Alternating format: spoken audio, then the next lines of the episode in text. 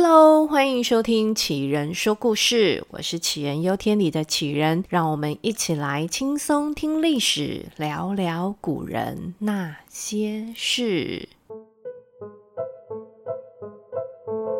根据四月份富士比杂志公布的二零二三年全球亿万富翁排行榜上，我们看到第一名的呢是法国 LVMH 的集团老板。这位老板的身家啊，推估呢是有两千一百一十亿美金。如果我们把它要换算成台币，嗯，算了，我不想算。那我们如果把时间往前推，推个五六百年，当时世界上最有钱的人又是谁呢？那我们就可以看两千零一年亚洲华尔街日报里选出来了，过去一千年来全世界最富有的五十个人，而这里面我们看到了一个特别的名字，跟汶莱的苏丹还有比尔盖茨是排排坐的。他就是明朝的大太监刘瑾。那这刘瑾到底是怎么做到富人榜上有名的呢？一开始成为太监的刘瑾呢，工作运不是那么的好。他有一度呢，还被排挤，派去皇陵工作。皇陵就是皇家陵墓的意思。那我们大家想啊，在蒙阿波上班是能有什么很好的发展呢？所以刘瑾后来呢，就想尽办法，就是又贿赂啦，又打点的啦，让自己呢可以回到主战场。最后他成功了，他被调部门调到太子东宫去上班。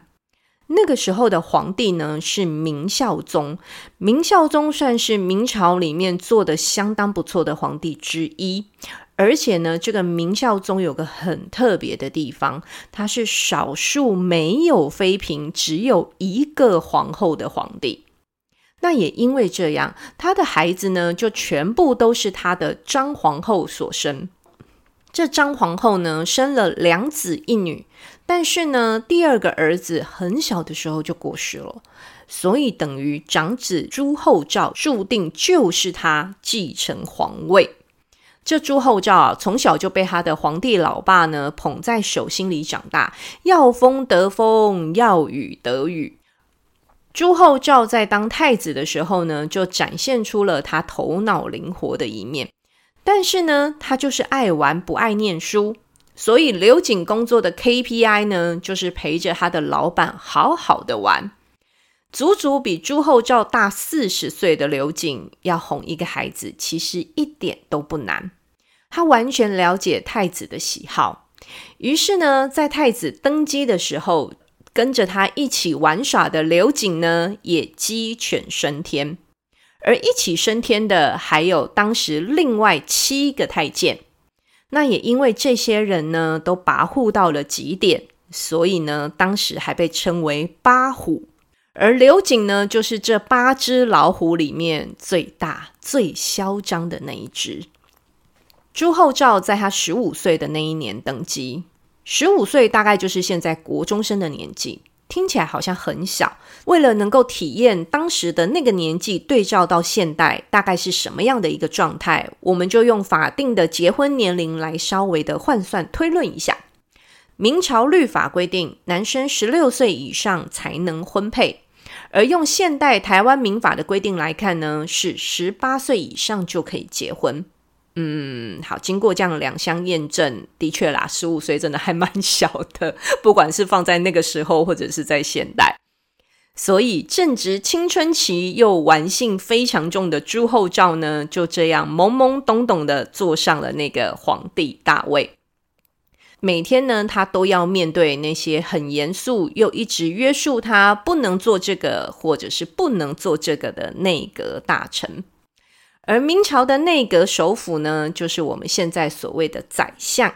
而朱厚照登基的那个时候，他的内阁首辅是刘建，而刘建呢，是朱厚照的爸爸留给儿子的顾命大臣。刘建跟他的一群同事都对这个朱厚照只想玩不想当家的行为觉得非常的头痛，更何况这朱厚照旁边还有八个陪玩的王八蛋。最后，刘建决定先拿这八个王八蛋开刀，顺便呢展示一下，诶，他老爷子的政治手腕。于是呢，他先推出了负责观测天象的官员，上奏跟皇帝讲说：“皇上啊，天上星象有异呀，代表我们的呃国家一定有什么问题呀。”然后没多久呢，皇帝朱厚照就收到了一份厚厚的奏折，一打开呢，就是列举他上任之后的种种劣迹，还有他旁边那八只老虎的恶行，要求皇帝要把这八个人就地正法，以正朝纲。最大的重点就是这份奏折上搜集了当时六部九卿的签名。用现在的方式讲呢，大概就是像行政院院长、内政部长、财政部长、国防部长、法务部长，通通一起联署抗议的概念了。这个天不怕地不怕的朱厚照，看到这份奏折，他有一点点怕了。毕竟才十五六岁的皇帝，要面对大他几十岁又在官场上打滚多年的这些文官老油条，他还是感觉到了压力。而且这一群文官呢，还联合了八虎以外的太监，在朱厚照的耳边不停的、不停的游说，让这个年轻的皇帝开始有了松动。不过他心里还是犹豫的。毕竟这些听话的太监玩伴，跟那些文官老头一比，跟自己的关系实在是亲近的太多了。就在刘建这些文官们觉得自己已经掌控了皇帝的旨意，可以好好的睡个觉，明天一早上朝等着听好结果的时候，来了个阴沟里翻船。刘瑾跟其他七只老虎呢，是连袂连夜的去见了皇帝。这八个人一见面呢，就来个痛哭流涕、泣不成声呐、更重要的是，他们没有忙着说这些文官是怎么陷害他们，而是跟皇帝说：“皇上啊。”有太监跟这些文官同流合污啊！他们就是想要置我们八个人于死地，最重要的目的就是要从内廷到前朝都控制皇帝您啊！哦，这一下子问题的层次整个就换了说法喽！而且这刘瑾还补上了一句经典的台词：“皇上啊！”这天下可都是您的啊！您的决定又有谁敢说一个不字呢？这句话仿佛是帮皇帝朱厚照打通了任督二脉。诶，对呀，我为什么要让这些文官掐着我的脖子呢？明明我朱厚照才是皇帝，才是老大啊！于是。朱厚照立刻下令，当晚就把那些帮文官游说的太监们给通通都免职了。这免职就算了，还让刘瑾升官来掌控司礼监。这司礼监可以说是明朝太监官位的最终极天花板了。这个文官们想要反扑太监，这没成功就算了。反而还帮刘瑾推了一把，让他更上层楼去了。这隔天，内阁首辅刘建一上朝，看到趾高气扬的新任司礼监刘公公，这刘建啊是整张脸都黑掉了。这场斗争的结果呢，就是八虎大胜。而刘建跟另外一位顾命大臣是直接退休辞职回家养老去了。这碍事的人走了，朱厚照就玩得更起劲了。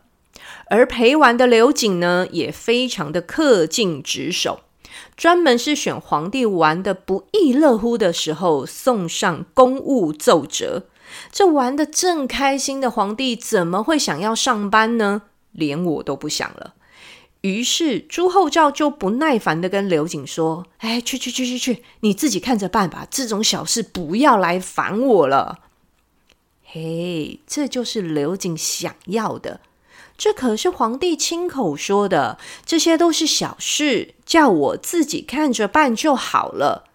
于是乎，这下就再也没有大事了。刘公公展开了他的事业高峰期，这下可好，妨碍他的人要倒大霉了，但是识时务依附他的人，那可就前途无量了。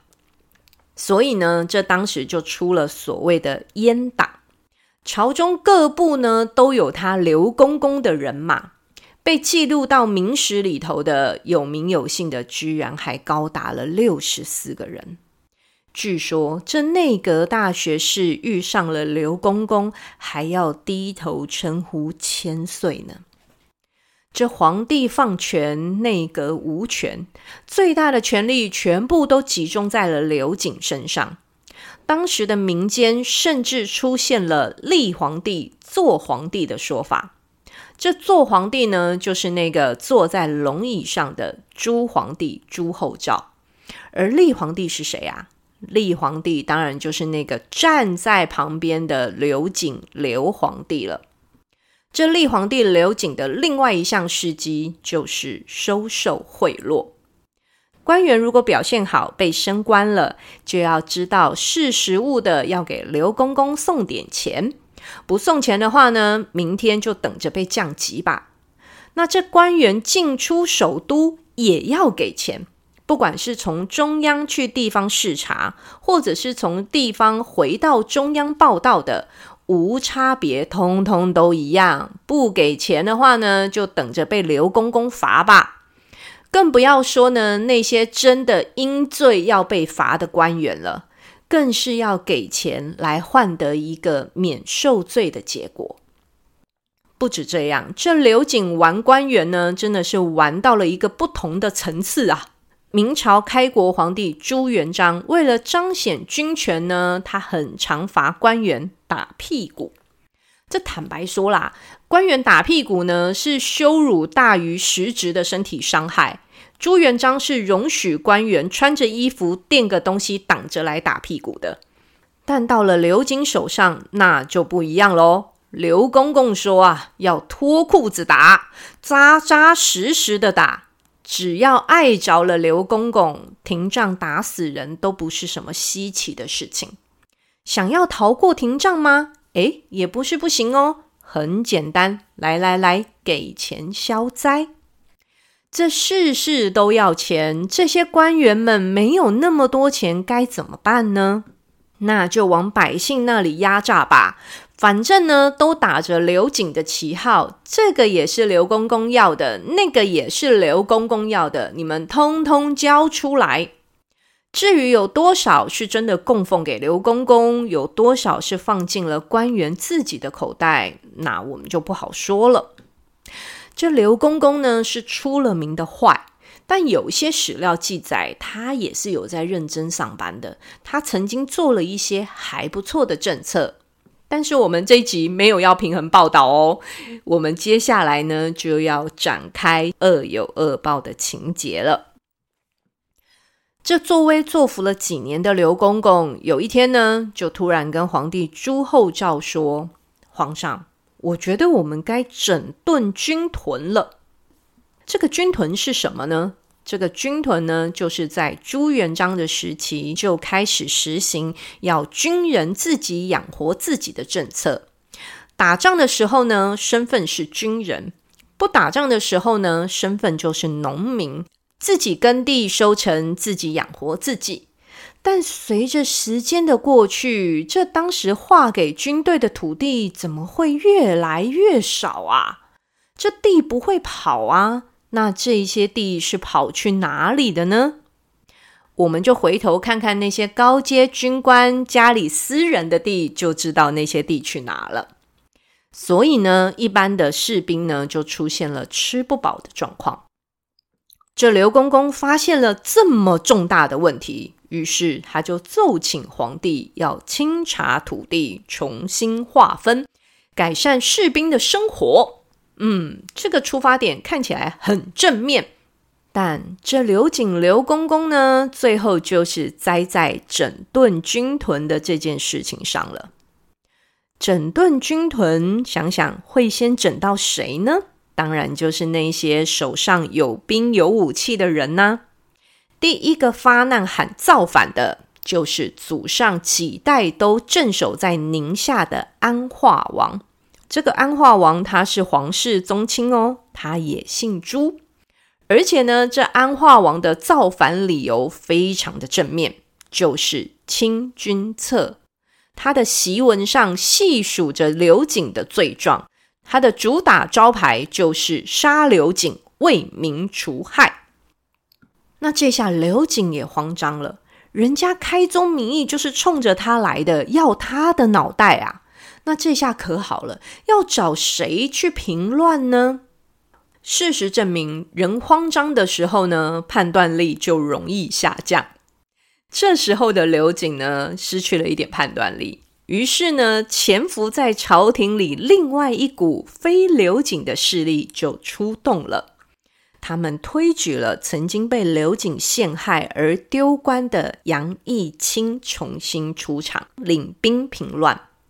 而明朝有个规矩。军队出门呢，就需要有一个监军，就是替中央政府监督军队的职务。而这一次跟着杨一清搭配的这个监军呢，就是当年八虎之一的张勇。然后就是这么的巧，张勇呢跟刘瑾也是有仇的，于是。杨一清跟张勇这一对黄金组合，就慢慢的要把刘瑾推上了黄泉路。那个安化王呢，喊造反，喊的声音是震天叫响啊，但是他的实力却不怎么样。杨一清的部队呢，抵达宁夏的时候，就发现安化王的叛变已经被他之前的老部属给剿灭了。这杨一清跟张勇呢，在宁夏忽然之间就没事了。他们有大把的时间可以好好的聊天，就这样聊着聊着，聊出了一个灭刘瑾的计划。后来张勇呢，就带着这个计划回到了京城，向皇帝朱厚照送上安化王叛乱的捷报跟战俘。这个叛乱的平定呢，让朱厚照非常的开心，当然就会宴请辛苦的监军张勇啦。那这个宴会上，他的心腹刘瑾一定也是要在场的，毕竟这刘瑾耳目众多啊。这杨一清跟张勇这两个人在宁夏你侬我侬那么久，谁知道这两个人是在计划什么坏主意呢？于是，整场的宴会，刘瑾都一直盯着张勇看，生怕他忽然之间会有什么不利于自己的动作。而这张勇也是个人精，整个晚上就只顾着吃饭喝酒，然后就是轻轻松松的跟皇帝说说笑笑。而这酒呢，越喝越多，越喝越多，眼看着这张勇啊，人都左摇右晃，站不稳了。这个时候，刘瑾才放心的先行告退了这场宴会。这生性多疑的刘瑾，到底为什么他没有跟着张勇留到最后呢？因为刘瑾的哥哥预定隔天要出殡，这对他来说是一件非常大的事情。而且这张勇看起来也是左摇右晃，醉得差不多了。更何况整个宫里面到处都有我的人马，应该没有什么太大的危机吧？所以呢，这刘瑾刘公公呢就安心的先退场了。这刘公公一退场呢，张勇张公公瞬间整个人酒都醒了，精神饱满呐。他跑到了朱厚照面前说。皇上，我有话要说，而且呢，双手奉上杨一清交给他的奏折，上面清清楚楚的数着刘瑾的十七条罪状，像是什么谋反啦、私藏兵器啦、武士啦，还有激起兵变等等等等等。张勇这个人呢，也是深受朱厚照信任的。再加上张勇在皇帝面前指责起刘瑾，那是一个铿锵有力啊，只差没有斩鸡头发血誓了。而且杨一清给他的告状文书也写得真是好，就往那个谋反欺君这种死一百次都不够的罪状写。听得朱厚照到了最后，只说了一句：“哎，刘瑾负我啊！”这皇帝呢，当晚就下令抓拿刘瑾。隔天，刘瑾被抄家。从他家里面呢，抄出来至少百万两的黄金、白银，还有数不清的珍宝。当时刘瑾的身家完完全全完胜明朝的国库收入，标准的富可敌国啊！这也是为什么他会被列在当时世界富豪的原因了。那刘瑾这么贪，贪到皇帝都好奇，跑去看他到底能够超出多少的财产。但没想到，都已经到这个时候了，朱厚照还是没有想要杀刘瑾，毕竟贪财而已嘛。所以接下来就换当届的内阁首辅出场了，他煽动六部同时上书弹劾，外加呢又再次的重新抄了一遍刘瑾的家。但这第二次抄家就特别喽。从刘家呢，是抄出了武器、盔甲，还有刘瑾经常带在身边使用的扇子里，居然还藏有武器。这下可戳到朱厚照无法忍受的点上了。跟自己如此亲近的人，居然隐藏了这么大的杀机，他立即下令彻查。经过会审。刘瑾罪证确凿，谋反罪名成立，而朱厚照这时也很干脆地批了刘瑾凌迟处死的结果。古代的刑罚真的很开我们现代人的眼界。这个凌迟处死呢，用白话文的意思就是千刀万剐。刘瑾呢，被判要执行三天的凌迟。这个行刑官呢，就会像片鸭肉一样，直接活生生的要从刘瑾身上片下三千多刀。第一天行刑的时候呢，被骗到血淋淋的刘瑾，居然还可以坚持下来，而且还边行刑边骂人，边讲一些皇家八卦秘密。而第一天结束，回到监牢之后，这刘瑾还可以吃下两大碗粥，可见他不管是生理还是心理素质，真的都很强啊。不过再强的人也扛不住连两天的酷刑。第二天呢，这权倾一时的刘公公就在刑场上断气了。但人断气了，该片的刀数可是一刀都不能少。还是要继续，而且当时呢，还出现了百姓争抢着要买刘公公片下来的肉啊，还是有标价的，据说是一两亿文钱。可见的刘瑾的所作所为是多么的招人恨，百姓都要吃他的肉才能得以泄愤啊。而这富豪刘瑾刘公公不仁不义的故事就讲到这里喽。如果顺利的话，我们下一集呢就会讲堪称明朝第一胡闹皇帝朱厚照的故事。如果你喜欢杞人说故事，就请继续支持并订阅我的节目，再送一下五星好评，外加推荐给你的好朋友收听喽。感谢大家，我们下集再见了，大家拜拜。